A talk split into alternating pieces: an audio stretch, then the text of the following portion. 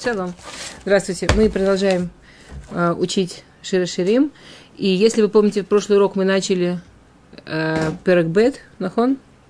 И мы проучили первую песку Перекбет. Мы взяли Перекбет по Раши от Псука Алиф да, до Псука Зайн включительно.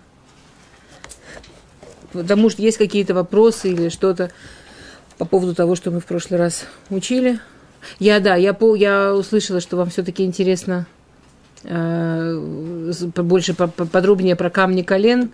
Я это, рабин, это очень классно Рабин Бахи пишет Блинедер. Я, для меня это не так прямо Миткашер с Широширим, но Блинедер, хорошо. Что-то еще, что какие-то возникли идеи или мысли, или вопросы по поводу прошлого урока? М? Можно двигаться, хорошо. И как мы договаривались, сегодня мы возьмем э, те же псуким, как их объясняют Ахруним. Да, и мы Магит Медубна еще и еще какие-то машалим. То есть машалим, которые есть в Ахруним на, на эти псуким. Окей. Первый посук. Мы в Перекбет возвращаемся по Сукалев. Они хавацель это Шарон, Шуната Амаким. Я хавацель это Шарон, я Роза Шарона, роза э, глубин, да, роза в, в долине, в глубине. А, Магид Медубна приводит Мидраш. Вы помните, что Раши пишет? Да, Раши пишет, что я тут роза, и я тут роза. Да? Что и так, и так роза. И, и потом Всевышний в следующем суде тоже скажет, да, ты роза, между колючек. Тебе зачем это повторение роза два раза? Разными словами. И Магид приводит мидраш из Гмары «אני היא וחביבה אני». Это дословно мидраш. «אני היא וחביבה אני». Это я, и я прекрасна. То есть Ам Исраэль говорит Всевышнему «Я – это я, и я прекрасна». Э, любой современный психолог умер бы от счастья что народ, который должен уметь сказать Всевышнему, который должен сказать Творцу, я – это я, и я прекрасна. И хавива, больше, чем прекрасна. Я, и я любима. И я тебе нравлюсь. Потому что я – это я. А, Магит Медубна приводит машаль. Он приводит такой машаль что был большой шук, скажем, в современном языке это нужно сказать, что есть большой-большой каньон, да, есть большой, вот то, что здесь снаружи. И два торговца, два бизнесмена э, сняли рядом магазинчики. Один снял маленький магазинчик, и он торгует тем, что он производит. У него есть какое-то свое производство, и тем, что он производит, там он этим торгует. То есть понятно, что товаров не очень много, они не очень разнообразны. Это вот узко то, что он производит. И люди, которым нужно, подходят, покупают. Ну, это не, не постоянно, не толпой, не часто. Второй, он что делает? Он взял большой, большую территорию, много всяких столов, много всяких духанов, и он берет у торговцев их товары, у производителей, извините, их товары – и он торгует тем, что производят другие люди, в конце он рассчитывается, то, что продал, отдает день, деньгами, то, что не продал, дает товарами, и понятно, что к нему валит народ, и людей, которые к нему идут намного-намного больше, и они к нему заходят намного чаще, и деньги прямо сыпятся. В какой-то момент вот этот вот торговец, у которого деньги сыпятся, у которого вот этот вот большой-большой магазин, он говорит своему соседу, у которого маленький магазинчик. Он говорит, ой, чем ты тут занимаешься? Вот посмотри твоя купа и посмотри моя купа. Ты посмотри, сколько к тебе денег падает, и сколько ко мне денег падает. Дождем. Че ты время тратишь вообще? Глупый. И он так издевался над ним, издевался, смеялся, смеялся. Наконец, вот этому торговцу, который торгует своим, это надоело, и он ему говорит, как тебе кажется, кто из нас больше денег заработал? Он говорит, ну даже смешно думать. Он говорит, я не думаю, что это смешно. Надо посмотреть в конце дня. Я все, что заработал, я знаю, что это мое. Все, что я заработал, это мое. Я вот смотрю на свою купу, все, что здесь, это все мое. Ты смотришь на купу, ты ничего про себя не знаешь. Ты в конце дня должен будешь расплатиться со всеми, кто тебе привез, со всеми, кто тебе дал товар, со всеми, кто... Ты не знаешь, сколько у тебя останется. Ты уверен, что останется больше тебя? Ты уверен, что вообще что-то там останется? Ты уверен, что ты останешься в долгах? Кстати, это очень интересно, даже в наше время. При том, что, с одной стороны, конечно, большие деньги делаются. Но интересно, что даже вот эти вот огромные-огромные системы, они пытаются начать производить свое. Вы обратили внимание? Потому что в конце дня больше всего и разоряются те, кто этим занимаются. Вот этим торговлей Э, в конце дня, даже сегодня, то, что человек делает и продает свое, может быть, он не сделает на это миллионы, может сделать, может не сделать, но это точно свое. То, что человек берет у кого-то перепродает, берет у кого-то перепродает, это, конечно, бизнес легче, но он очень-очень неуверенный. Человек ни в чем не может быть уверен. Говорит Магит Медубна, и это то, что написано в нашем псуке Аниха Вацелета Шарон, Хушаната Амаким, и это то, что написано в Вашетхайль, Шекер Ахен, Вегевеля Йофи, и Шайрат Ашем Митидгалаль. Ложь, э, прелесть, и проходит красота, а когда в женщине есть трепет перед Богом, когда в женщине есть Ират Шамаем, это то, что будет навсегда, этим можно прославиться. Объясняет Магит Медубна. Есть вещи, которые не свои, есть вещи, которые не твои. Вот эта роза, которая растет на вершине – и которая, она солнце много набирается, выглядишь, она такая яркая и красная, потом быстро, помните то, что Раши пишет? Раши сравнивает розу на вершине, помните, на горы, и, рожу в, и розу в низине. Что роза на вершине, солнце набралась, такая яркая, бах, все осыпалось, э, засохло, ничего от нее не осталось. Помните? А та роза, которая в низине – там много влажности, и пока, да, и капля света, но то, что в ней есть, оно такое настоящее, оно только ее, оно то, что действительно в ней выросло, оно цветет и цветет, и пахнет, и пахнет, и ни запаха нельзя сравнить, насколько у этой более сильный, и ни времени жизни нельзя сравнить, насколько эта роза в низине дольше живет и длиннее живет. Это просто несравнимо. Говорит Магит Медубна, каждый человек в своей жизни, он должен понимать, что у него – Шауль, как сказать, что у него одолженное, что у него это просто потому, что ему одолжили, дали попользоваться, а что у него действительно его выработанное, его сделанное, его заработанное, его, им созданное. И он предлагает очень простой тест. По принципу в могилу с собой не унесешь. Скажем, Всевышний дал человеку в этом мире мозаль богатого. Это, наверное, во многом удобно. Это тоже очень ответственно. Но в конце концов это в могилу не унесешь. А вот каким человеком ты с этим стал, это в могилу унесешь. Шекерахен. Женщине дали красоту. Это подарок. Это одолженное. Это в могилу не унесешь. Точно. Ират Ашем и Тидгалаль. А что она сделала, насколько она Ират Ашем, как она относится к Богу, как она относится к людям, какие у нее месот, какие у нее добрые дела, это точно унесешь. Это то, что она приносит с собой, это то, что она действительно заработала. Каждая ее награда, каждая, что она получает Всевышнего за то, что в ней она сделала по-настоящему свое, или в тем, что человек сделал свое по-настоящему, это его по-настоящему. И это с ним навсегда. Все, что человек он может замечательно выглядеть, он может быть очень богатым, он может прекрасно делать какие-то бизнесы и так далее. Само по себе это, знаете, э, в перке вот да, есть э, мешна, что нельзя гордиться умом. Что нельзя гордиться умом. Э, фашисты в свое время делали жуткий опыт. Они вкалывали в щитовидку йод. Один грамм йода вколотый в щитовидку, человек дебил. То есть умного от дебила отвечает 1 грамм очень дешевого вещества, 1 грамм йода. Вообще человек, Всевышний нас сделал из очень дешевых материалов. Там несколько килограмм земли, несколько литров воды. Э, химические элементы тоже в любой аптеке купить можно. Всевышний нас физически сделал, то, что в нас, то, что Всевышний нам дал, это все одолженное, это, это не наше.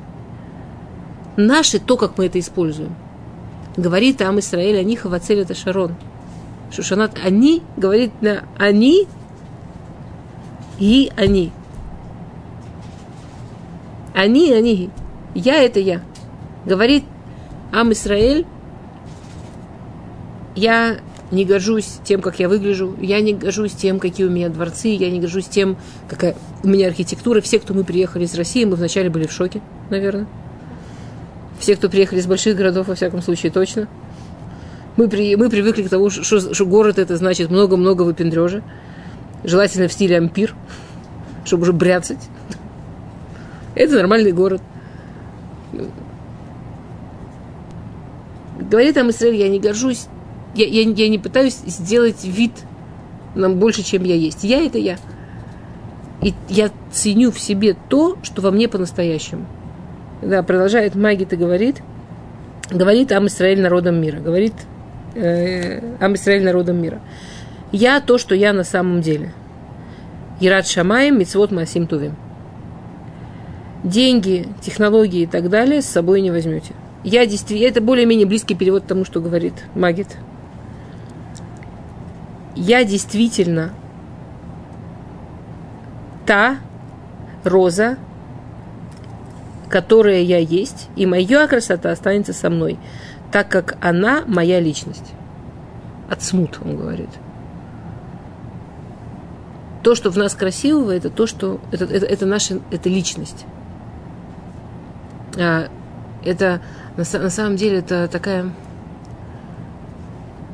потрясающая вещь, да. А, мы с дочкой были в музеон Израиль я не представляла, что там до такой степени бывают не стоящие их видеть вещи. И мы в Хануку были в музее Израиль. И там выставка. Выставка называется Кицур Толдот и Нушут. Краткая история человечества. То есть там такой длинный коридор, и по этому коридору идет такая типа выставка. Выставка такая. Первобытный человек. Знаете? Идет первобытный человек. Сначала их мало, и они редкие и маленькие, потом чем дальше к нашему дню, их больше, они более огромные, давящие и так далее. А между этим развитие технологий. И все. То есть, с их точки зрения, Кицур, Толдот и Нашут, краткое, краткое содержание человеческой истории, э, краткое развитие человечества, это развитие технологий. Это ужасно. А человек,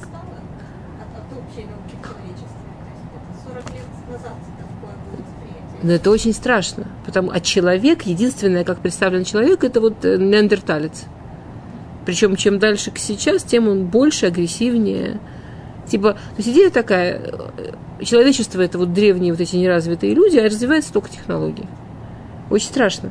На самом деле, э, Раф Нойгиш об этом много говорит, есть много исследований по этому поводу, очень грустных, что человечество, главное изменение, которое случилось с человечеством после Шуа, главное изменение, которое с человечеством произошло после катастрофы, после войны, что до катастрофы все человечество жило идеями. Они могли быть глупыми, они могли быть умными, они могли привести к жестоким результатам, они могли привести к чему-то прекрасному. Но любой человек, у него было очень много идей, человечество жило идеями. После войны, то есть, ну, неважно, коммунизм, социализм, империализм, неважно, но были идеи, люди воевали идеями, люди шли за идеями, люди жили идеями. Не, не, не только евреи, все. После войны мы, мы живем в очень оппортунистическом обществе. Такой сплошной оппортунизм, оппортунизм. Жизнь должна быть удобной. Если жизнь должна быть удобной, то интересует сильно только технологии, они делают жизнь удобной, деньги, все, чтобы купить технологии. А человек неандерталец. А человек неважно какой, потому что ему должно быть здесь и сейчас удобно, вот сейчас мы, я выбираю, чтобы мне было здесь сейчас удобно все. Больше мне в жизни ничего не нужно. Если человек выбирает, чтобы ему было здесь сейчас удобно и все, то эта выставка, она очень правильная, но очень страшная. Если Ам Исраиль говорит Всевышнему они, Шушаната Амаким, я понимаю, что то, что во мне есть, это то, что я с собой сделала как человек. То, что я с собой сделала как нация – у нас есть некая национальная личность. Мы буквально один день после Хануки. Ханука, у нее же потрясающая совершенно идея, да? Э, вот это вот вопрос, который спрашивают очень многие мифаршим. Почему мы празднуем, что мы празднуем в Хануку? Что, что, какое чудо мы празднуем? Мы празднуем чудо, что све, све, све, да, свеча горела, что, что это, куда шли кувшинчик, он был кошерный, он горел 7 дней, 8 дней. На 7 дней больше, чем нужно. Почему мы не празднуем победу в войне? Ну и так далее. Но это как ну, ну, на самом деле, если спрашиваешь людей чуть-чуть менее образованных, чем вы, они автоматом говорят, мы празднуем победу в войне. Миатим, Да, малочисленные победили многочисленных и так далее. Почему мы действительно празднуем не победу в войне? Ну, есть очень много причин, потому что война на самом деле, кто сказал, совсем-совсем тогда не, не закончилась, не просто так закончилась. Потому что война была гражданская, большой праздник, когда воюешь против своих, когда убиваешь своих же евреев. Есть очень много причин, почему. Главная причина очень простая. Равльяшев, Равльяшев, он говорил такую вещь, очень красиво. Равльяшев говорил так, что, во-первых, у евреев вообще война – это не ценность. В первую очередь, война не ценность. Поэтому мы никогда не празднуем победу в войне. У нас война – это не ценность сама по себе. А во-вторых, он говорит, что люди, которые смотрят снаружи, они просто не понимают, абсолютно не понимают наших отношений с Всевышним. Они не понимают, что Всевышний к нам в любом случае очень особенно относится. Э, в середине Хануки была совершенно такая, такая иллюстрация к этому замечательно. Вы обратили внимание, посол э, Шведии, что ли, Шведии, шведский посол, вы не помните? Что-то я уже забыла. Какой-то из этих северных стран, по-моему, Шведии. Шведский, не помните? Не, мужчина, он сказал речь, что идея речи была такая, такой великой, конечно, дипломатической мудрости человек. Он сказал речь э, с такой идеей, что э, у нас вообще тут нет терроризма в Израиле. Вообще террора у нас нет. У нас обычные хулиганы. А мы что-то расстраиваемся. А вот нормальный террор, как в Париже, чтобы бомбами, чтобы сотни человек за раз, это террор. А то, что у нас, когда то один, то два, то то, то несколько раненых. А здоров тоже нормально? Что? Постоянные обстрелы. А сколько там погибают? Я сейчас не хочу... Он говорит... Нет, на самом деле, это, это точно то, что говорит Равель Яшев, это то, что, точно то, что здесь говорит Дубнер. Послушайте, он говорит гениальную вещь. Он говорит, вы о чем вообще? В любом нормальном государстве мелкие хулиганы – приносит намного больше вреда ежедневно, чем у вас тут. У вас свои мелкие хулиганы. А вы сюда прикручиваете национальный вопрос. Просто обычные мелкие хулиганы. Единичные погибшие. Единичные относительно раненые. Вы о чем? То, что он не понимает. И он не может этого понять. И он не может этого понять, что мы находимся абсолютно в других отношениях с Всевышним. Мы, они за они в их выховевании – я-то знаю, что он меня любит. Я знаю, что я его розочка. Я знаю, как он ко мне относится.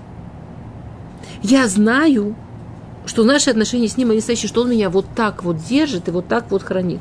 То, что мы победим в войне, в два условия. Или если у нас есть угроза национального уничтожения, или есть угроза уничтожения вот этой самой национальной самости, вот этого самого национального ишута – ну, вот этой национальной личности, они не хотели, чтобы мы соблюдали именно те мецвод, которые угрожали национальной личности. Ну, шаббат, да, вот именно тем самым отношением между нами и Всевышним. Мы точно знаем, и для нас это пошут, что Всевышний всегда в этих ситуациях нас вытащит. Что не может быть даже варианта, что Всевышний в этих ситуациях нас спасет. Это без вариантов. Теперь, это не, это не гарантирует каждому отдельному еврею, что Всевышний его спасет. Эс хаим или махази кимба. Для народа Тора, она дерево жизни. Насколько каждый лично за это дерево держится, это уже вопрос каждого лично. Да, это Урахаим пишет в начале в Берешит. Но то, что Всевышний не даст нам, поэтому мы понимаем, что когда еврей погиб, не дай Бог, или не дай Бог еврей ранен хасвы халил хасвы шалом, мы, мы знаем, что Всевышний хочет нам сказать этим, что это совсем плохо, что это, это, это ужасная трагедия. Потому что Всевышний нас так бережет, что мы понимаем, что относительно гибель каждого еврея, это как в другой стране было бы гибель тысячи. Потому, но, но мы-то в этом живем, мы-то к этим чудесам привыкли. Мы-то в этом живем каждый день. Нам, это, конечно, само собой, приходит этот швед, смотрит со стороны, он меня, конечно, ужасно возмутил, но он настолько точно попал прямо в эту ханукальную идею. И говорит, да просто мелкие хулиганы с ножами.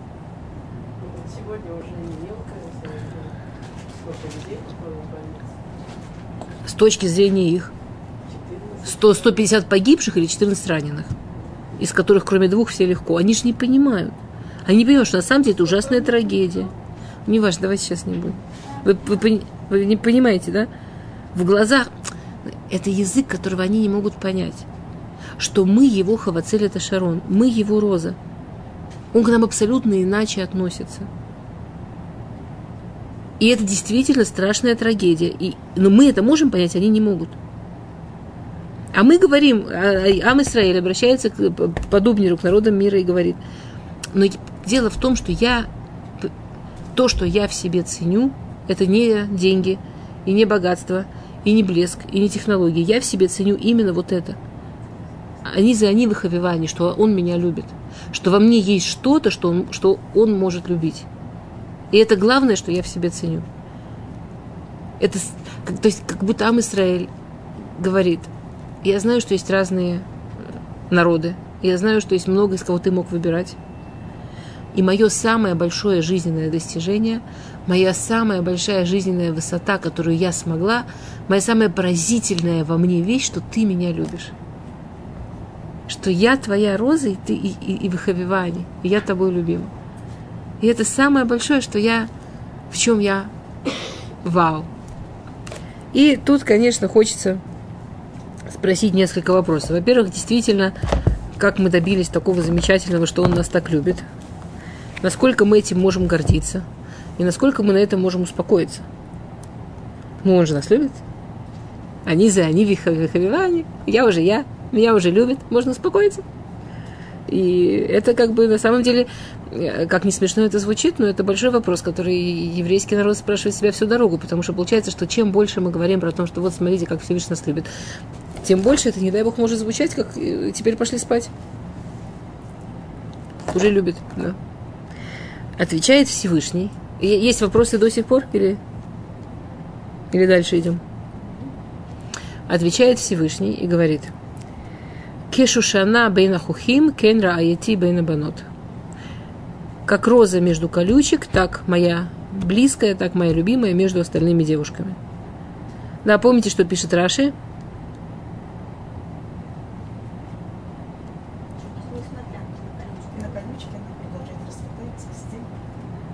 Несмотря, что они ее тянут и так далее, да. А, что возможно благодаря. О. А, Дубнер идет больше по Перушу, который ближе к Перушу Гмары. Гамка Ашер Ам Исраэль лобами того, Тову Бена Амим. Что какой бы Ам Исраэль не был, даже когда он не в лучшем своем состоянии, так как народы, которые его угрожают, такие колючки, а он как роза среди колючек, относительно других народов он все равно как роза. И в Гмаре этот посук, он сравнивается с тем, как Всевышний предлагает Тору всем народам мира. И все народы мира отказываются, чтобы Ам Исраэль уважали себя, чтобы понимали, какие они молодцы, и чтобы остальные народы понимали, что просто не с кем сравнивать. Что они сами отказались. Мы все помнят эту историю, да, что Всевышний каждому народу говорил то, что он не мог бы сделать и не мог бы выдержать, а Ам Исраиль просто подвел к тому, что вперед, деваться некуда. А, Ирмияу говорит по этому поводу очень интересный посук. Пророк Ирмияу говорит, приводит Дубнер посук из пророка Ирмияу. Миит нену бамидбар малон урхим. Вазва это ми. Кто бы дал мне в пустыне хорошую гостиницу, я бы, конечно, оставил свой народ, говорит Всевышний. О чем речь? Машаль. Представьте себе, что вы турист. Вы приехали в большой город, очень туристически развитый. И вы снимаете комнату в гостинице. На этой улице еще гостиниц 100. Вы сделали им одолжение, сняли у них комнату. Входите в номере, как-то что-то не совсем так. Уборка оставила немножко пыли. Еда вам не совсем по вкусу. Вы их наказываете, уходите в гостиницу через дорогу. Там их еще 98 осталось. Из выбирайся. Один вариант. Второй вариант. Вы по своим делам оказались в каком-то маленькой деревне, в каком-то маленьком городе. Э, и вы там ищете, и вам там приходится остаться на шаббат, например, и нужно где-то переночевать. И слава Богу, Господи, нашлась какая-то еврейская семья, садики, которые готовы вас принять. И они вам выделили кровать вместе с орущим маленьким ребенком, да слава Богу, кровать с подушкой. И, и они вас пригласили за свой ужин. Очень простой. И это так вкусно. Это так замечательно. Просто вообще никаких претензий. То есть очень интересно, насколько мы оцениваем вещи относительно того, есть нас выбирать или нет. Всевышний оказался в ситуации, когда ему нечего выбирать. Если бы было много народов, которые просто вот, да с радостью, и Всевышний думает, эти больше цадики, эти меньше цадики, кого мне выбрать? Но говорит Ирмияу, митен малон бамидбар. Кто бы мне в этой пустыне сделал гостиницу? В этой пустыне нет ни одной гостиницы. В этой пустыне Баруха Шем, что эти евреи открыли мне двери. И уже чем они меня угощают, тем они меня угощают. Шушана бен хухим. Мид малон бамидбар.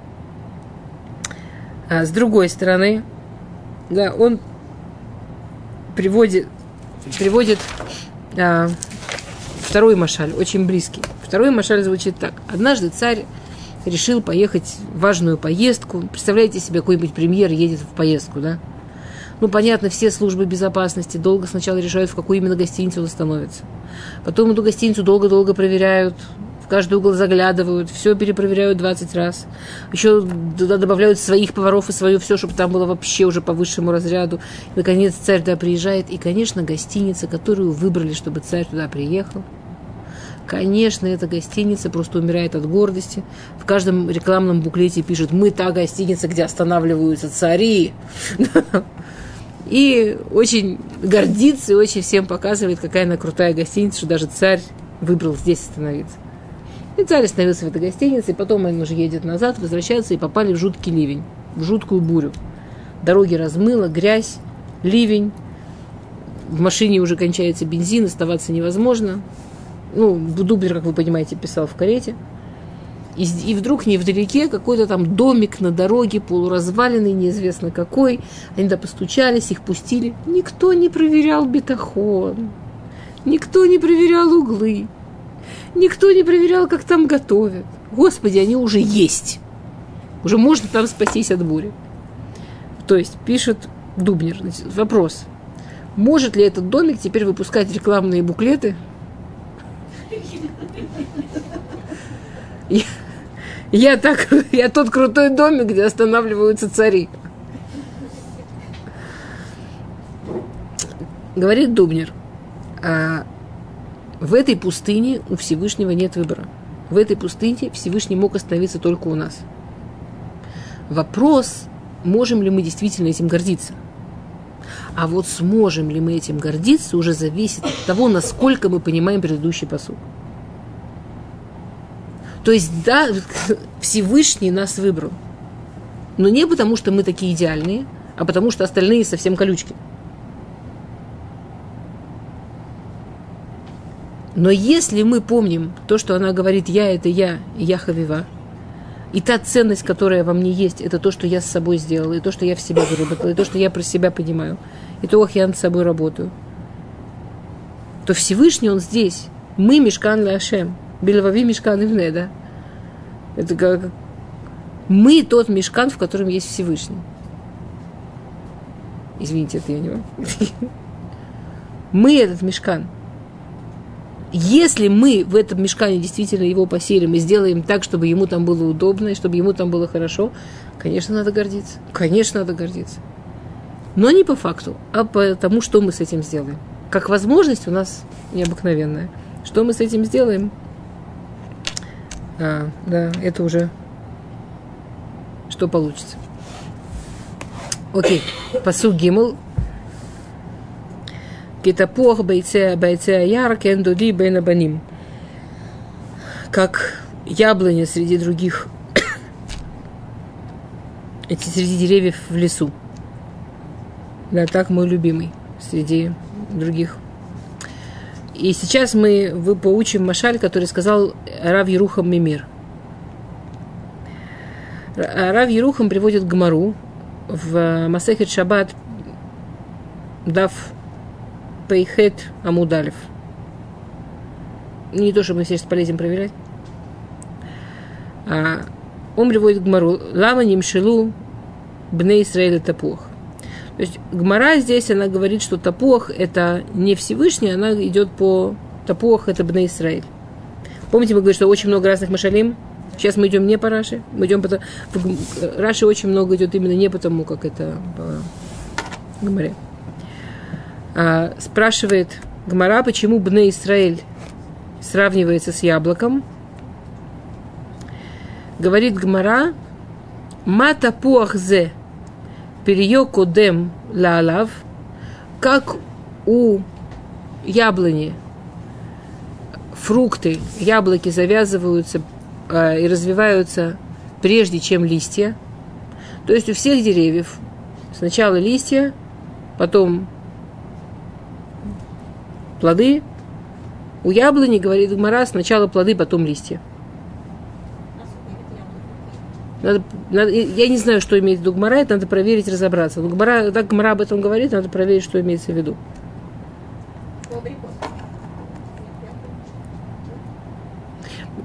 Или яблони виды изменились за тысячи лет. Больше двух тысяч лет, про которые мы говорим. Окультурились. Нет, я не знаю. Я, я совершенно плохо разбираюсь в биологии. Я попыталась разобраться, что имеется в виду. Поняла, что я, ну, для меня это такая новая наука, что я... То есть Гмара об этом говорит как о как чем-то пошут. Или изменились виды яблонь, или мы чего-то не понимаем, что... А? Или... Нет, вот тут говорится именно про яблони. А, Ах, Исраэль, где ему насева нишма. То есть у большинства деревьев сначала развивается все, все, все, все, и только в конце плод, а у яблонь плод, он очень, он опережает какие-то другие вещи. Также, э, когда евреи получали Тору, обратите внимание, весь перек Лефи Гамара идет про получение Торы. Эти машалим, они идут больше по Гамаре, чем Раши. Это идет про получение Торы. Обратили внимание, она стоит, он, он ее выбирает, как он всем народам предлагает. В прошлом суке, в Бет. И в Гимл мы, конец, дошли до Насева Нишма. Что, что нормальный человек, он должен сначала понять, о чем его просят, потом сказать, сделаю, не сделаю. А евреи на Арсенай мы сказали, сделаю, потом пойму. И спрашивает Рав Еруха Мир Кушию на эту гмару. Он говорит, что это очень непонятная, очень тяжелая гмара. Потому что если есть мидраж, если есть... Это мидраж, понятно, да? Это, Мара приводит мидраж. Мидраж. Зачем вообще есть мидраж? Зачем вообще э, в Гмаре, в Талмуде приводится мидрашим? Гмара очень много аллахот, очень много таких простых, ясных вещей. Что вдруг Гмара иногда приводит мидрашим? Зачем? И Равирухам объясняет, очень, он приводит очень известную вещь, что Мидрашим – это те очень глубокие сложные идеи, что если нам не нарисовать к ним картинку, если нам не нарисовать к ним какой, какой-то машаль, да, какой-то дополнительный образ, дополнительный образ, нам было бы тяжело это понять, нам было бы тяжело это принять. Говорит Раф Еруха Мими, что проще – что более известно, чем то, что евреи, факт исторический, сказали на Арсенай, на Сева Нишма. Понимаете, в чем кушия? Если тут мидраж, то должна быть сложная идея. То есть идея не в смысле сложная, логически запутанная, а в смысле сложная для того, чтобы ее проглотить, принять. Везде, где мидраж, везде, где Гмара приводит мидраж, везде, где в Талмуде есть мидраж, значит, что идея очень непростая для восприятия, и нужно дополнительное какое-то усилие. Ну как, вы объясняете что-то ребенку. Объясняете, объясняете, объясняете, вдруг какая-то идея, которая... И вы говорите, подожди, вот представь. Вот представила, вот это так же. Так, так, же, так же мидраж. Мидраж это везде, где нужно остановиться сказать, подожди, сейчас должен почувствовать, сейчас должен вот, вот, вот, вот так же. Игмара говорит, на Асева Нишма это так же, как в топуах, как в яблоне. Плоды э, растут раньше, чем еще какие-то там, еще, еще другие вещи, которые должны там вырасти. Вот так же Ам Исраэль, они на Асева Нишма сказали. Так я же знаю, что не сказали на Асева Нишма. Что в этом сложного в Насева Нишма?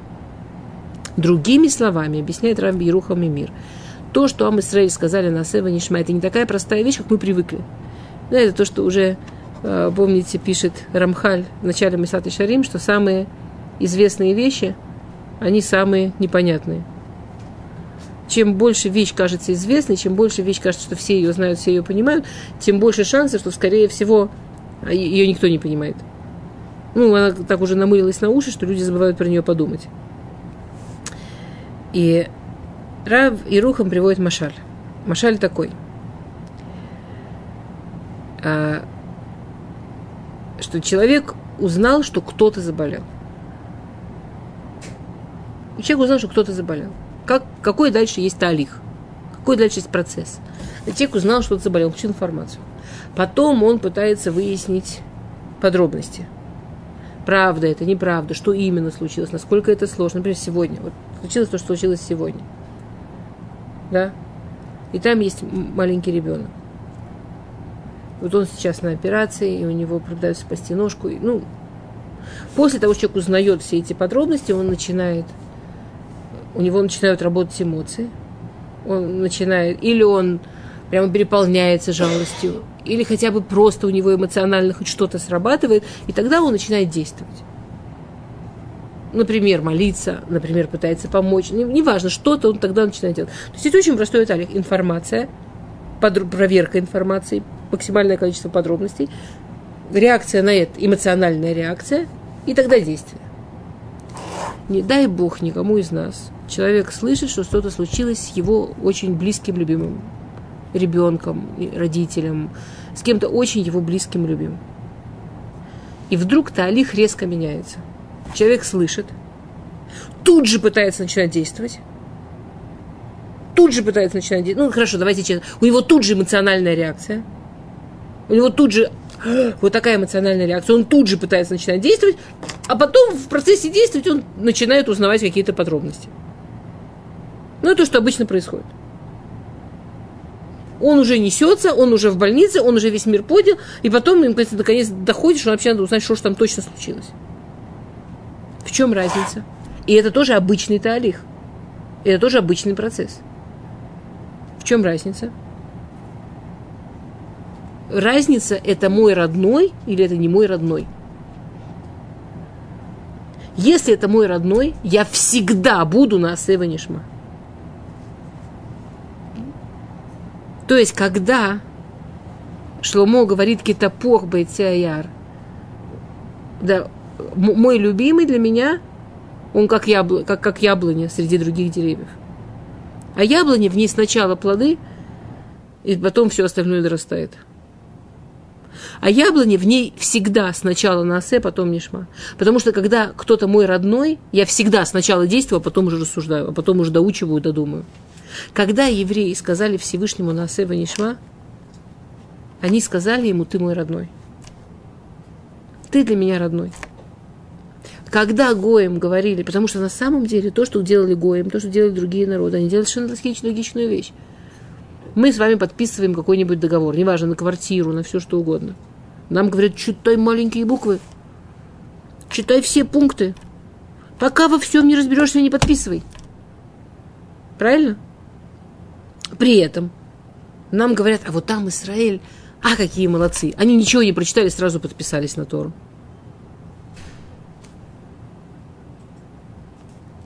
Что, за что мы хвалим нас? Что, что, что в этом хорошего? Неразумное поведение. Разумное поведение с чужим. С чужим разумное поведение. А если мой муж мне придет, придет и скажет, слушай, я тут для тебя сделал что-то долг, вот я прямо для тебя послушал, специально для тебя, самое для тебя лучше, я не буду читать маленькие буквы. Я знаю, что он для меня, я, ну, если я в нем не сомневаюсь, я не буду читать маленькие буквы. Если я делаю что-то для своего ребенка, я точно буду, во всяком случае, стараться сделать так, чтобы ему не нужно было читать маленькие буквы. И когда мы пришли к Всевышнему и сказали на Асева Нишма, мы ему сказали, я не сомневаюсь. У тебя я маленькие буквы не читаю. А они говорили, я у тебя читаю. Поэтому их он называет колючки. А нас он называет моя роза.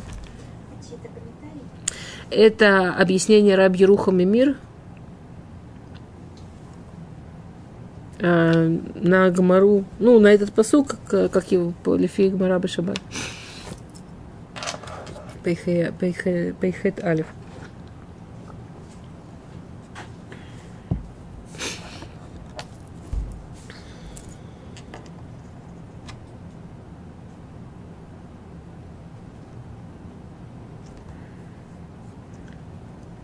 Окей, идем дальше. То, посук далит.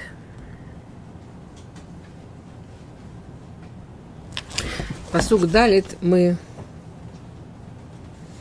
резко меняем ориентацию. И будем объяснять по Большемтову. Ну, во-первых, потому что магик не объяснила, во-вторых, потому что Большемтов такую красоту тут сказал, что жалко. Охроним так охроним. И резкий переход в Фасидут. А, посук далит. Авеэни эль бейта яин вадигло алай агава. Он привел меня в дом вина и знаменем надо мной любовь. Ну, что Раши сказал, вы помните? Мы его долго-долго разбирали. Упорно рисовали.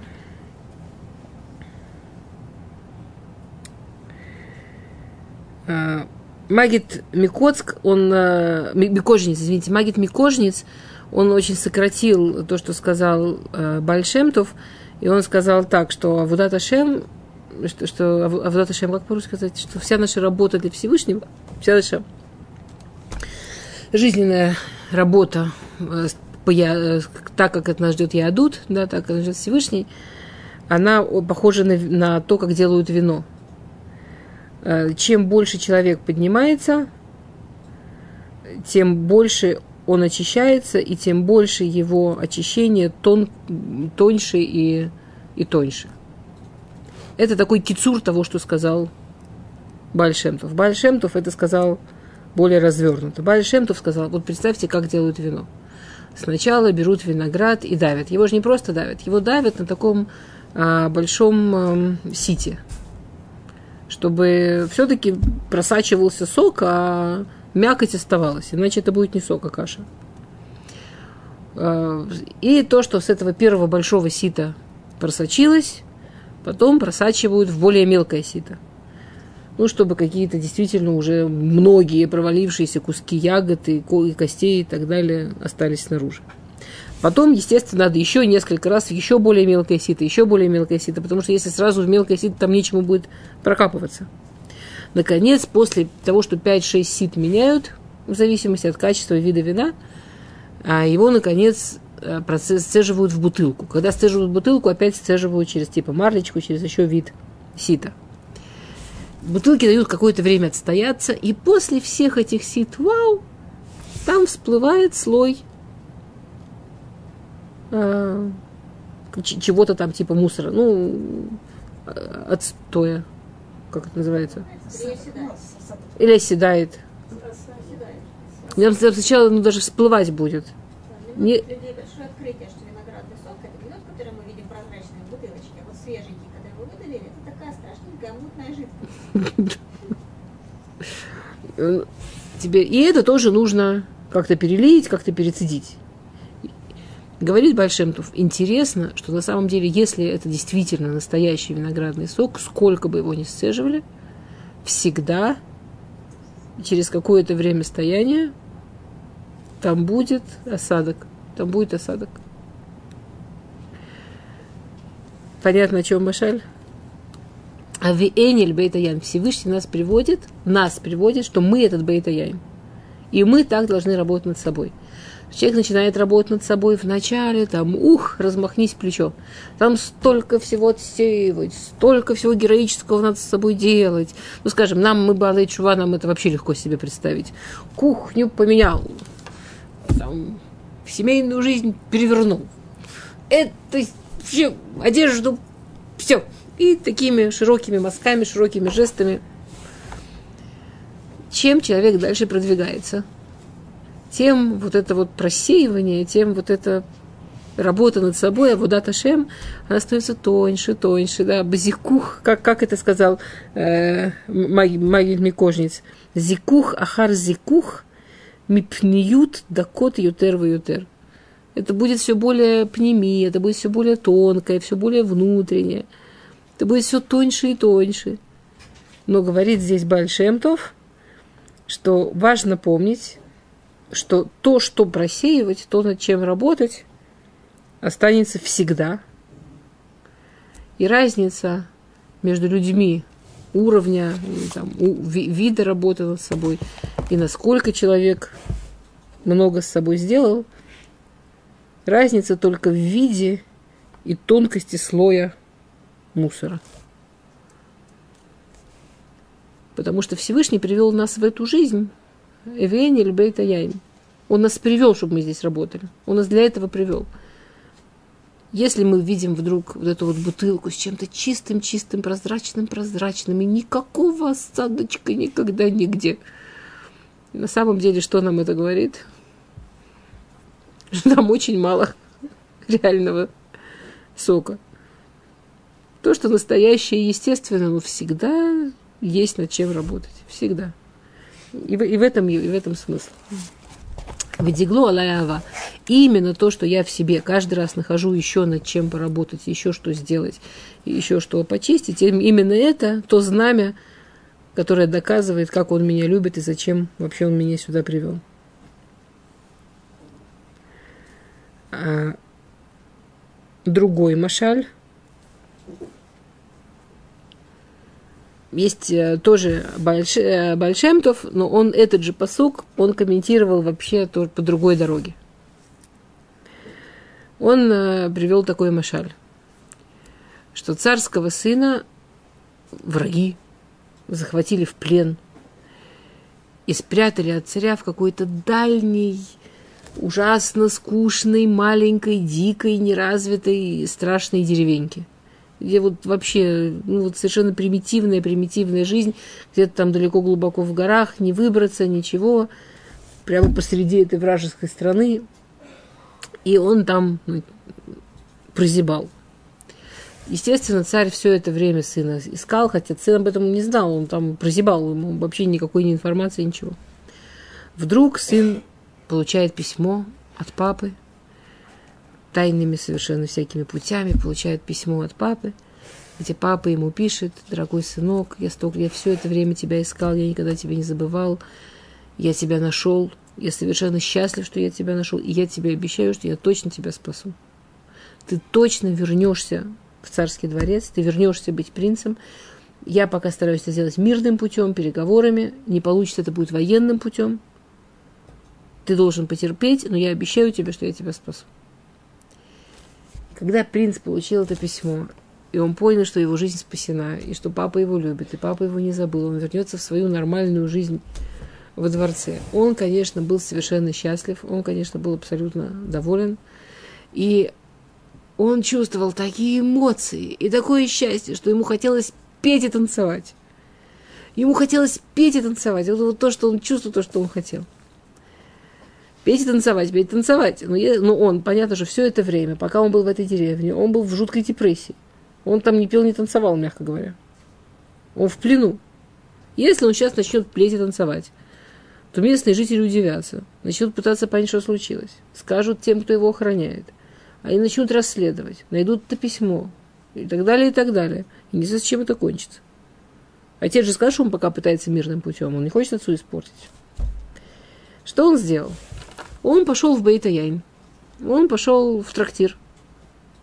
В этой деревне единственное развлечение, как вы понимаете, было, что мужики собирались вечерами в трактире, напивались, и в пьяном виде они там уже и пели, и танцевали. И упивались, пели и танцевали. И он пошел в трактир, сделал вид, что он выпил, и начал петь и танцевать. Они пели и танцевали, потому что они упились. Он пел и танцевал, потому что он был счастлив. Он пел танцевал, потому что папа его помнит и любит. Он пел танцевал, потому что он знал, что он вернется во дворец. Хотя снаружи все пели и танцевали. Говорит Всевышний, Авиэнель, Бейта Ян, Дигло, Алаява. Говорит Всевышний, смотри, конечно, ты живешь в этом мире с телом. Например, говорит Большемтов, подумать про шаббат. Шаббат – это же ломи улама за день. Да, это не из физического мира день. Шаббат – день, который не, не относится к этому миру. Шаббат – день, который относится к другим мирам. И в шаббат мы в день самой большой близости с Всевышним. В день, когда, ну, да, вот Всевышний совсем с нами рядом. Что мы делаем? Едим, пьем, спим. Ну, не только, но, но много. Говорит Всевышний, в этом мире Авенер Бейтаян. Для того, чтобы веселиться, нужно, чтобы тело согласилось. В этом мире, чтобы человек чувствовал себя счастливым, его нужно сводить в трактир. Ну, тело должно почувствовать себя тоже счастливым. Теперь душа, она будет танцевать, потому что Всевышний рядом. Но тело сначала тоже должно порадоваться. Но тело тоже должно сначала согласиться с тем, что сегодня замечательный день. И это, и это дорога. И, и это дорога в этом мире.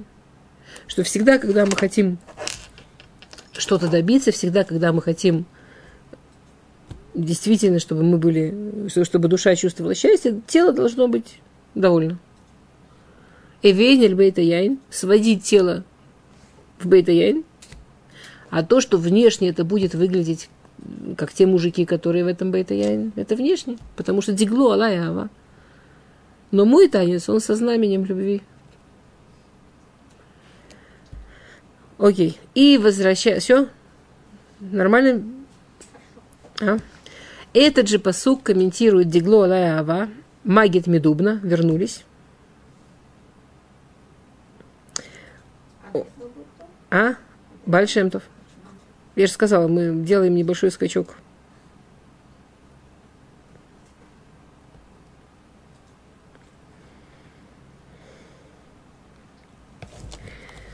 Окей. А,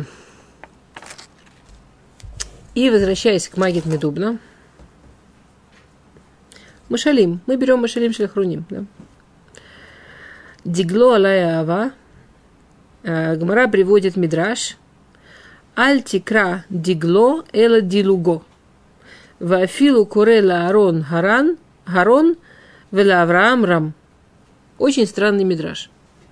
Мидраж, может быть, я его даже напишу если у меня есть такая возможность. Мидраж говорит так. Альтикра дигло. Дигло это Дегельшило, да? Его, э, его знамя. Эле дилуго. Дилуго это скачки. Его перепрыжки, его скачки. Ледалек. Веафилу им куре. И даже если кто-то читает вместо Агарон. Кто такой Агарон? Брат Муше. Да? Аарон. Гаран. Гаран это брат Авраама вообще. Вообще другое имя. Но похоже. Гарон, Гарон. И даже если читает вместо Авраам, Рам. И даже если читает вместо Авраам, Рам. О чем Мидраш? А? Э, Авраам, э, ну, Рам вообще это высокий, но, но Авраам, прочитать Рам, это надо сильно постараться. О чем Мидраш? Магис Медубна приводит, то есть, то есть э, Магис Медубна, прежде чем, чтобы, чтобы объяснить Мидраш, Магис Медубна приводит такую машель. То есть Гмара говорит так, «Выдигло Алая Ава, его знамя до мной любовь, даже если прочитаешь не его знамя, а его прыжки. И даже если вместо Арона читаешь Рам, Ран, и даже если вместо Авраама читаешь Рам. То есть, грубо говоря, Митраж говорит так, даже если ты все прочитаешь неправильно, все равно, все равно он тебя любит. Ну, это так, если совсем упростить. И Рабагит Медубна приводит Мидраш. А, слегка, приводит Машаль, прошу прощения. Магит Медубна приводит Машаль. Представьте себе ситуацию, человек заболел в городе, где нет врача, и врач должен прислать ему лекарство в этот самый другой город, где врача нет, и он там быть не может. Врач готовит лекарства, и если он ну, нормальный врач, нормальный человек, он очень переживает. Он переживает по простому поводу. Смотрите, он этого больного, в конце концов, уже его не ведет. Ну хорошо, вот он получил все данные, он понял, что нужно такое лекарство. Но нужно же следить, как лекарство действует. А если лекарство подействует не так, а, его там даже рядом не будет, чтобы поменять или как-то отрегулировать, или дать правильные минуны. Если сам этот больной там, не сможет правильно брать правильное количество, ну, очень неприятный, очень рисковый момент такой. А, и он очень переживает. Предположим, мы говорим не о простом враче, а мы говорим о вообще гениальном, вот абсолютно гениальном враче который уверен, что он делает лекарство, которое не может не подойти. Он учел все возможные последствия, составил лекарство, которое не может не подойти, не может навредить и не может не помочь. Он изначально присылает лекарство вместе с человеком, который будет давать в правильном минуне. То есть он там этого человека объяснил точно, как давать, в каком количестве. Все точно, точно, точно. И он все равно переживает. Почему он все равно переживает? Он понимает, что его там не будет. А лекарство, оно может тупо упасть и разлиться. Никто не застрахован. И пока к нему вернутся, возьмут новое лекарство, пока в другой город приедут, человек может умереть. То есть все равно человек без врача это все равно опасно. Говорит Магит, представьте себе врача, который может рассчитать лекарство так, что даже если оно разольется, то больному будет хватить просто взять эту баночку, понюхать, и все равно он вылечится. Или даже просто подумать про это лекарство, он все равно вылечится. Просто вспомните врачей, все равно вылечится.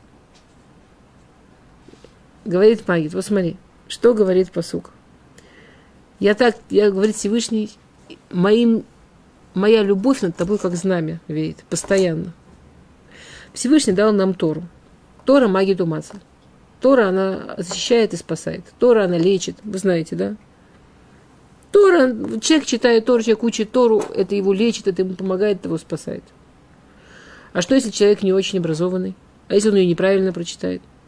На самом деле, я, я помню, э, у меня были всякие знакомые люди, которые боялись молиться или боялись читать Тору, а что вот вместе прочитать, что они учились, насколько в Торе каждая буква на своем месте, насколько каждая буква имеет смысл, насколько правильно прочтенный посук – это важная, огромная вещь. И насколько при перемене слов там уже другие уровни, да, и каббалисты работают над тем, что немножко меняют буквы, это можно миры менять. Они боялись читать, не боялись, что они могут ошибиться, им было страшно читать. Приходит Шломо и говорит, вы дигло алаява.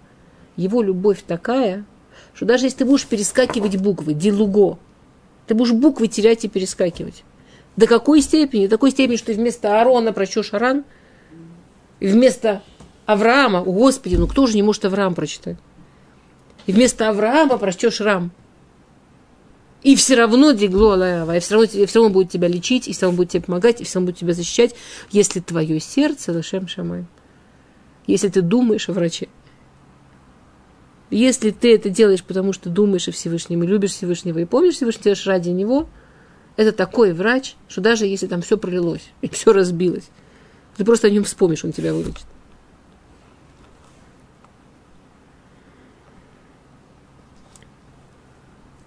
Окей, дальше.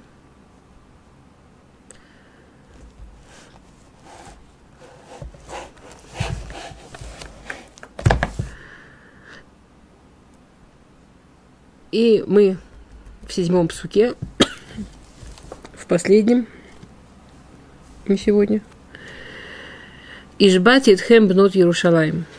Я заклинаю вас, дочь Иерусалима. Бецваот оба ялота саде. В, э, в цви с оленями и, и аялота саде. И этими мы нашли перевод в прошлый раз. Э, да, нет классических мышелей. Я иду по, по псуким, в котором есть классические мышели. Им-то иру, им-то ару, это ава. Не, не будите любовь, пока она не, э, не, не проснется, не подскочит. Сначала первый машаль, который мы разберем, это машаль на первую часть псука Ишбайтит Хемнот Иерушалаем Бацваот Оба Элота Саде. Э, я заклинаю вас, дочь Иерусалима, оленями Почему именно оленями? Говорит Саба Минавардок. То, что я сейчас приведу, это приводится в книге, по-моему, очень, ну, просто потрясающий красивый пируш, на мой взгляд, потрясающий красивый машаль. Ну, вы понимаете, если все машалим такие красивые, понятно, что все красивое, но это, на мой взгляд, просто а, необыкновенный в общем, есть такие книги, что, конечно, если бы люди учили этой книги, никакой психологии вообще не нужно было бы, вообще ничего не нужно было бы. Это вот есть книги, которые показывают, что такое мусар, действительно. Саба Минавардок в книге Мадригата Адам, в глава Тикуна Медот, э, Мем 40, если кто-то заинтересуется, адрес. Э, он приводит Хазаль. Хазаль говорит, что человек должен учиться у цви. Человек, один, одна, одно, одна из вещей, которая учится этого псука, человек должен учиться, вы знаете, что люди должны учиться вообще у всех. В частности, мы должны учиться у цви, мы должны учиться у оленя. Чему мы должны учиться у оленя? Предположим, оленя загоняет уже охотник, загоняет. Вот он чувствует, что все, надо спасаться. И олень понимает, что самое лучшее место спастись, это, конечно, лес, он животное, он в лесу намного лучше справится, чем охотник. Единственная проблема, что у оленя есть шикарные рога. Шикарные рога, вообще предмет его гордости. Но когда он побежит в лес, то эти рога, когда быстро, когда олень быстро бежит и не может аккуратненько выбирать дорожки, то эти рога, они могут зацепиться за ветки, они могут запутаться, и пока он будет их оттуда выпутывать, как раз охотник его и поймает. Поэтому что олень делает? В ситуации опасности олень может подойти к чему-то твердому и прямо отбить себе сам рога, и тогда он спокойно спасается в лесу. И это потрясающая возможность оленя, что хотя эти рога вообще такая красотища, но когда в опасности, он может рассчитать, что это нужно, и он может сам себе отбить рога для того, чтобы спастись. Говорят Хазаль,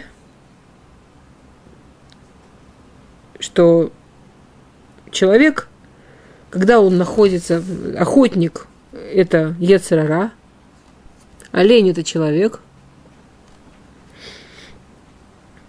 лес – это чаще всего люди или обстоятельства, а рога – это те чувства, эмоции, которые приводят человека к тому, что он может запутаться и погибнуть. И человек должен уметь эти чувства, эмоции узнать и сам себе их отбить, и тогда он спасется. Например, человек должен помолиться Минху, а у него важное совещание. Или важное дело какое-то. Что сделать Ецера? Что это важное дело немножко задержится, что это совещание немножко задержится – и вокруг будут сидеть люди, которые не понимают с точки зрения этого человека важность Минхи. Ему будет ужасно неудобно. Ему будет казаться, что если он сейчас пойдет молиться Минху, он будет выглядеть идиотом каким-то. Если вообще как он туда выйдет, он все пропустит. Такое важное совещание. И пока он будет себе внутри себя бегать и бегать, как раз охотник выиграл, и Минха прошла. Если бы он понял, что его рога в данном случае это, например, стыд, который не на месте – и, и там чувство, чувство, что его должны уважать за какие-то вещи, за которые на самом деле уважать не нужно, или неумение уважать в себе то, что уважать нужно. То есть такая, с одной стороны, некая гордыня, что он не может себя в неудобную ситуацию поставить, с другой стороны, не, не, не, некий стыд, который не дает человеку самому себя по-настоящему уважать. Что это сейчас его рога, вот эти эмоции, вот, вот эти вот чувства, эмоции, которые ему вредят. И если он будет напрямую работать вот именно с этими эмоциями, если он будет вот то есть он скажет себе, это сейчас, вот это те рога, которые, и, и, и, например, он там возьмет и скажет прямо, мне нужно помолиться Минху, чтобы сказать самому себе, я себя не стыжусь. И, то есть он отшибет эти рога, рога, и сейчас это время, когда мне важно помолиться Минху, извините, ребята, можете подождать, подождите, нет, я приснюсь позже. То есть скажет прямо, ну, отобьет себе вот эти рога, то он справится с ситуацией. Это то, что говорят Хазаль. Говорит Раби Миновардук, что на самом деле пример некорректен. На самом деле пример некорректен. Потому что в отличие от оленя, который спасается в реальном лесу, и именно этот реальный лес действительно может отшибить у него рога и действительно может запутать его в рогах. То есть лес реален. У него есть реальные рога, которые могут запутаться в реальных ветках, и он действительно, эти, это, эти проблемы, она реальная. У человека, говорит Раби Миновардак, лес, где можно пропасть, да, зацепившись рогами, не существует. Лес для человека, в жизни человека, это всегда иллюзия, которая порождается собственно рогами. То есть у человека есть, например, вот если мы вернемся к этой ситуации с Минхой, у человека есть всякие проблемы с тем, как его принимают другие люди. Он стесняется себя, он придумывает себе, как его люди воспринимают и так далее. Это не значит, что люди действительно так его воспринимают. Это значит, что люди действительно будут к нему плохо относиться или будут над ним смеяться. То есть в минуту, когда он, например, говорит, у меня есть мин, я, я сейчас должен помолиться минку, хотите, если можете, подождите меня, если нет, я вернусь, когда смогу. То есть в минуту, когда он отшибает рога, вдруг оказывается, что леса и не было что эти люди совершенно спокойно реагируют. Или реагируют относительно своих личных рогов. Ну, у каждого свои рога, у каждого свой лес. А относительно него леса и нет. Лес только иллюзия, порожденная рогами.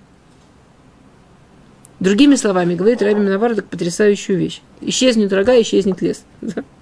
Скорее даже наоборот. Как только человеку какая-то вещь ему очень ему, ему трудно, или его пугает, или ему кажется, что он там, с этим не справится. И нужен... Потому что вот он лес. Ему кажется, что из-за того, что вот он есть большой лес, теперь нужно искать причину во мне, что во мне может помочь лес пройти. Говорит Рами Маврада, первое, что нужно понять, что леса нет. Леса не существует. Как только ты поймешь, какая причина в тебе заставляет тебя думать, что лес есть, ты уже сделал половину дороги. Ты уже понял, где рога, которые этот лес излучают, которые этот лес создают. Понятно о чем или еще пример? М? Ну давайте. Давайте пример.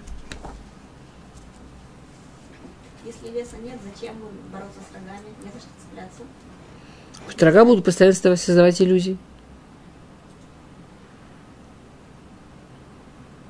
Рога будут заставлять думать, что он... Это потрясающая идея. Абсолютно большая часть наших проблем – это иллюзии, которые создают наши внутренние наши внутренние яцари, наши внутренние эмоции, наши внутренние неумения с собой справиться. То есть, если, знаете, как, если, э, там, ну, самое банальное, человеку кажется, что вокруг него очень тяжелые люди. Вот постоянно рядом с ним тяжелые люди. Прям люди с плохим характером, все время рядом с ним. Как-то окружают его просто. В окружение берут.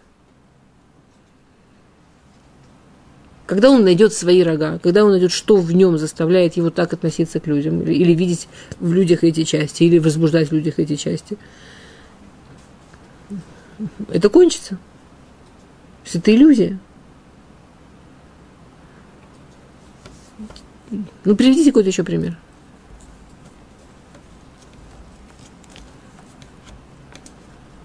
Девушке кажется, что не за кого выходить замуж, потому что вокруг одни сумасшедшие. Или там люди с большими серьезными проблемами. Все. Все мужчины люди с большими тяжелыми проблемами. у нее есть какая-то история с восприятием мужчин. Эта история создает иллюзию, что все мужчины с большими тяжелыми проблемами. Разберется со своей историей, обнаружится, что есть нормальные люди вокруг.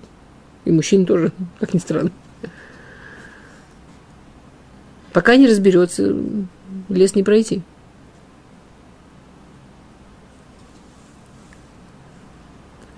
Мне нравится пример с Минхой, потому что он мелкий. Ну,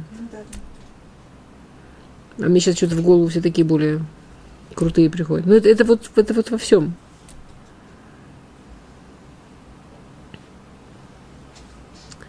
Окей. Нет примеров? Ну, хорошо. Им таиру, им тару ава от шитикфац. А, Хазаль в Гамаре.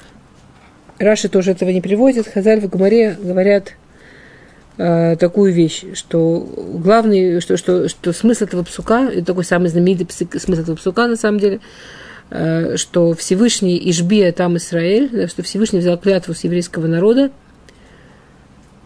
ло литхок это кец. Не, не по-русски тяжело, не приводить насильно к тому, чтобы наступил конец времен. Не, не делать никаких резких движений, чтобы пришел Машех. Руками бутончик раскрывать. Руками бутончик не раскрывай.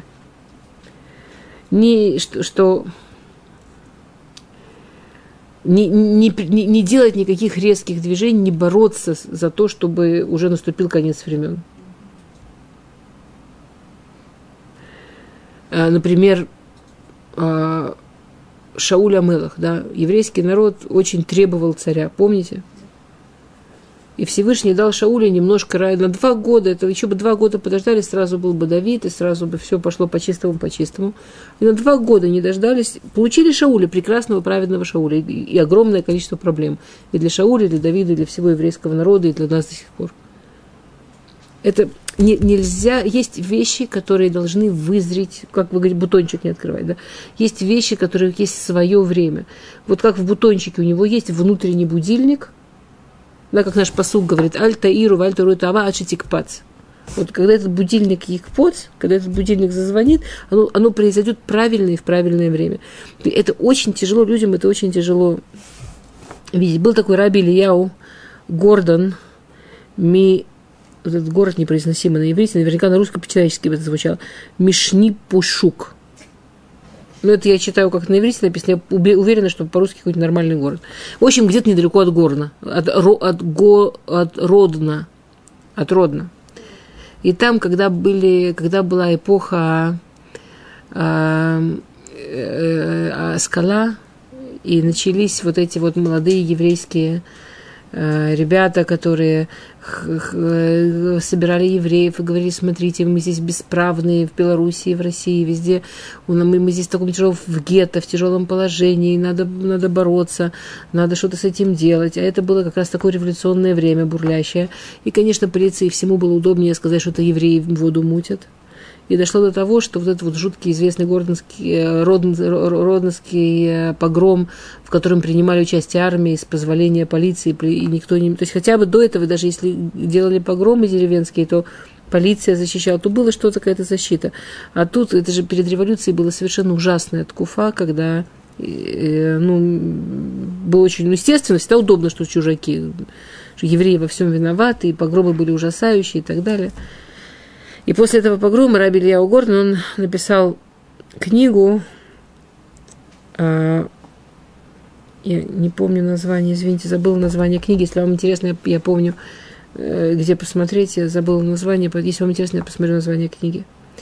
И он там приводит такой машаль. Ну, представьте себе, что людей пираты захватили в рабство. И у них началась ужасная жизнь, рабский труд, жуткие условия. Они живут в трюме корабля, получают ужасную еду, ужасную воду.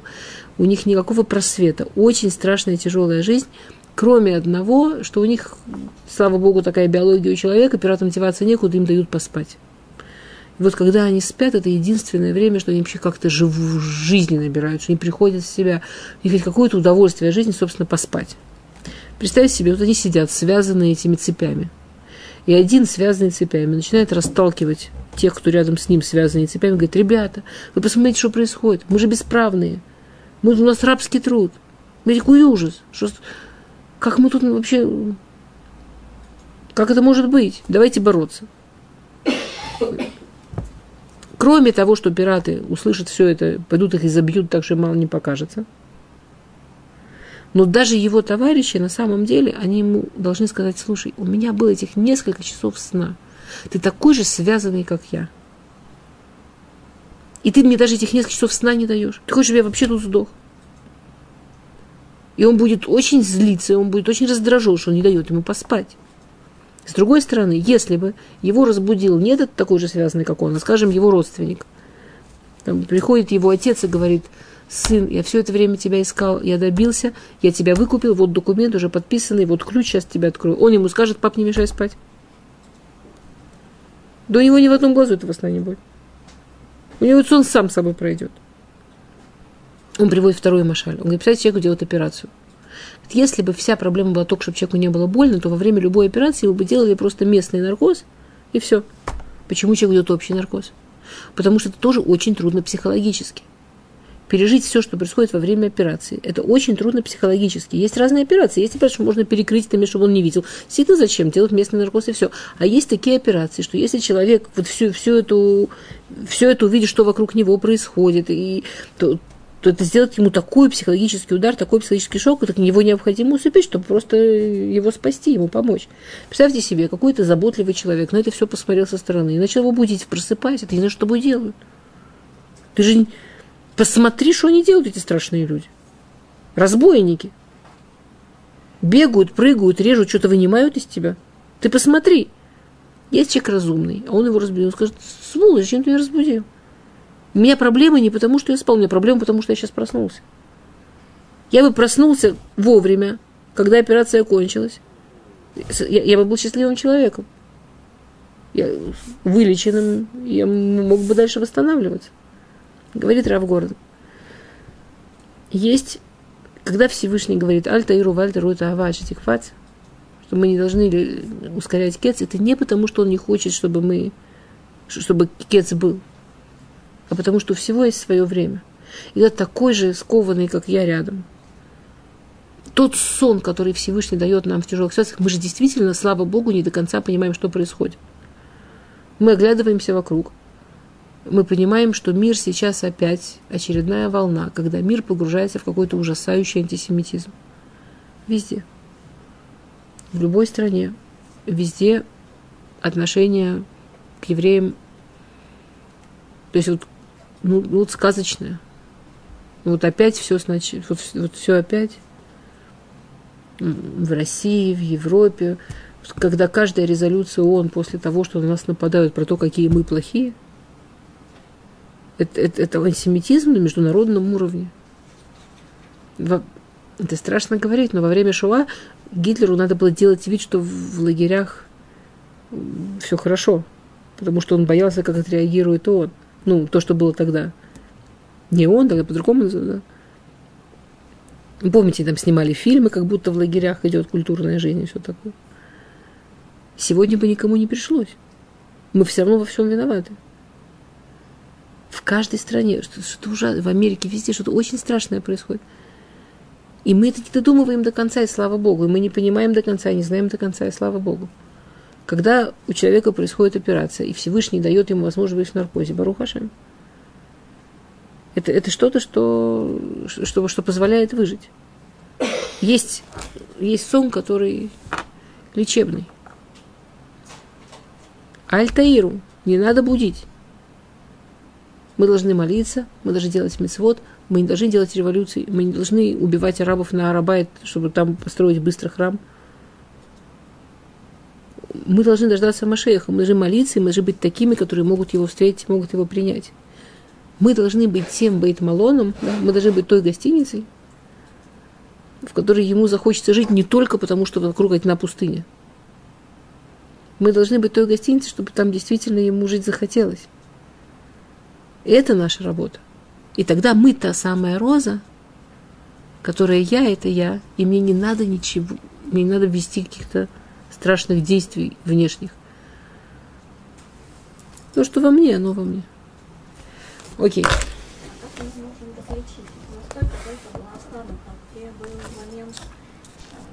нужно было, чтобы народ сказал, все, так дальше быть не может. Нахон. Это не были мессианские идеи. Там было, смотрите, это то, что он говорит, что он тоже, он когда в этой книге, он говорит, обратите внимание, в чем была разница между, например, Муше. Он приводит Маш, э, э, Машихе Эмет, да, Например, Муше. Народ был в тяжелой ситуации. Всевышний дал Невуа, Всевышний дал дорогу. Оно, оно, оно вызрело. И, и, и никто не говорил, что все, это конец времен, это, это один из показателей. Один из показателей того, что это действие, которое надо делать, что никто не говорит, это потрясающе, но всю, но всю дорогу с государством Израиль, как ни странно, они играют на, на, на мессианских настроениях. Это постоянные эти игры про то, что начиная от того, что когда строили государство, говорили, теперь уже мецвод соблюдать не надо, потому что мы уже дошли до цели, что уже все. И это постоянно, это, это, это идея, которая постоянно крутится. Что все. Э, миссия еврейского народа как особенного закончилась. Теперь мы должны быть обычными, нормальными. Меня дочка видела, меня совершенно потряс этот музей Израиль. Я там давно не была. И там, там есть такие залы, где выставляется ядут. Всякие, ну, очень красивые, очень классные вещи. Э, коллекция Ханукиот замечательная. Ну, всякие замечательные вещи. И, и там везде поставили э, фильмы крутить. Например, э, там, где э, все вещи связаны с Пуримом, поставили фильмы, как в начале, в первые годы Медины делали карнавалы. Ну, вы представляете себе уровень скромности. И, так далее. То есть рядом с, каждым, с, каждой выставкой действительно еврейских вещей э, кино, где все совсем не по-еврейски. Это просто традиция. Народ, народная культура. Не связана ни с Аллахой, ни с Всевышним, ни с чем. Если то, что происходит, связано с тем, что, с Всевышним, у Хашманаим не было навуа. У Хашманаим была очень понятная и четкая цель. Нам не дают соблюдать мицвод, мы должны сделать так, чтобы мы могли оставаться еврейским народом. И, и, и они не пытались сказать, что кто-то из них от этого становится Машех или приходит конец времен. У них были ясные, четкие цели по соблюдению и шут вот этой личности еврейского народа. Это всегда плюс. У Машера, у Машера Бейну были ясные и четкие цели по сохранению жизни еврейского народа. Ну, когда из этого делают, понимаете? Когда из этого делают кец, Ишбатил хемнот Ярушалаем Альтаиру Альтаиру кец. Это то, что точно будет во вред. А не то, что мы должны всегда сидеть сложа ручки, чтобы не было. Вообще нет.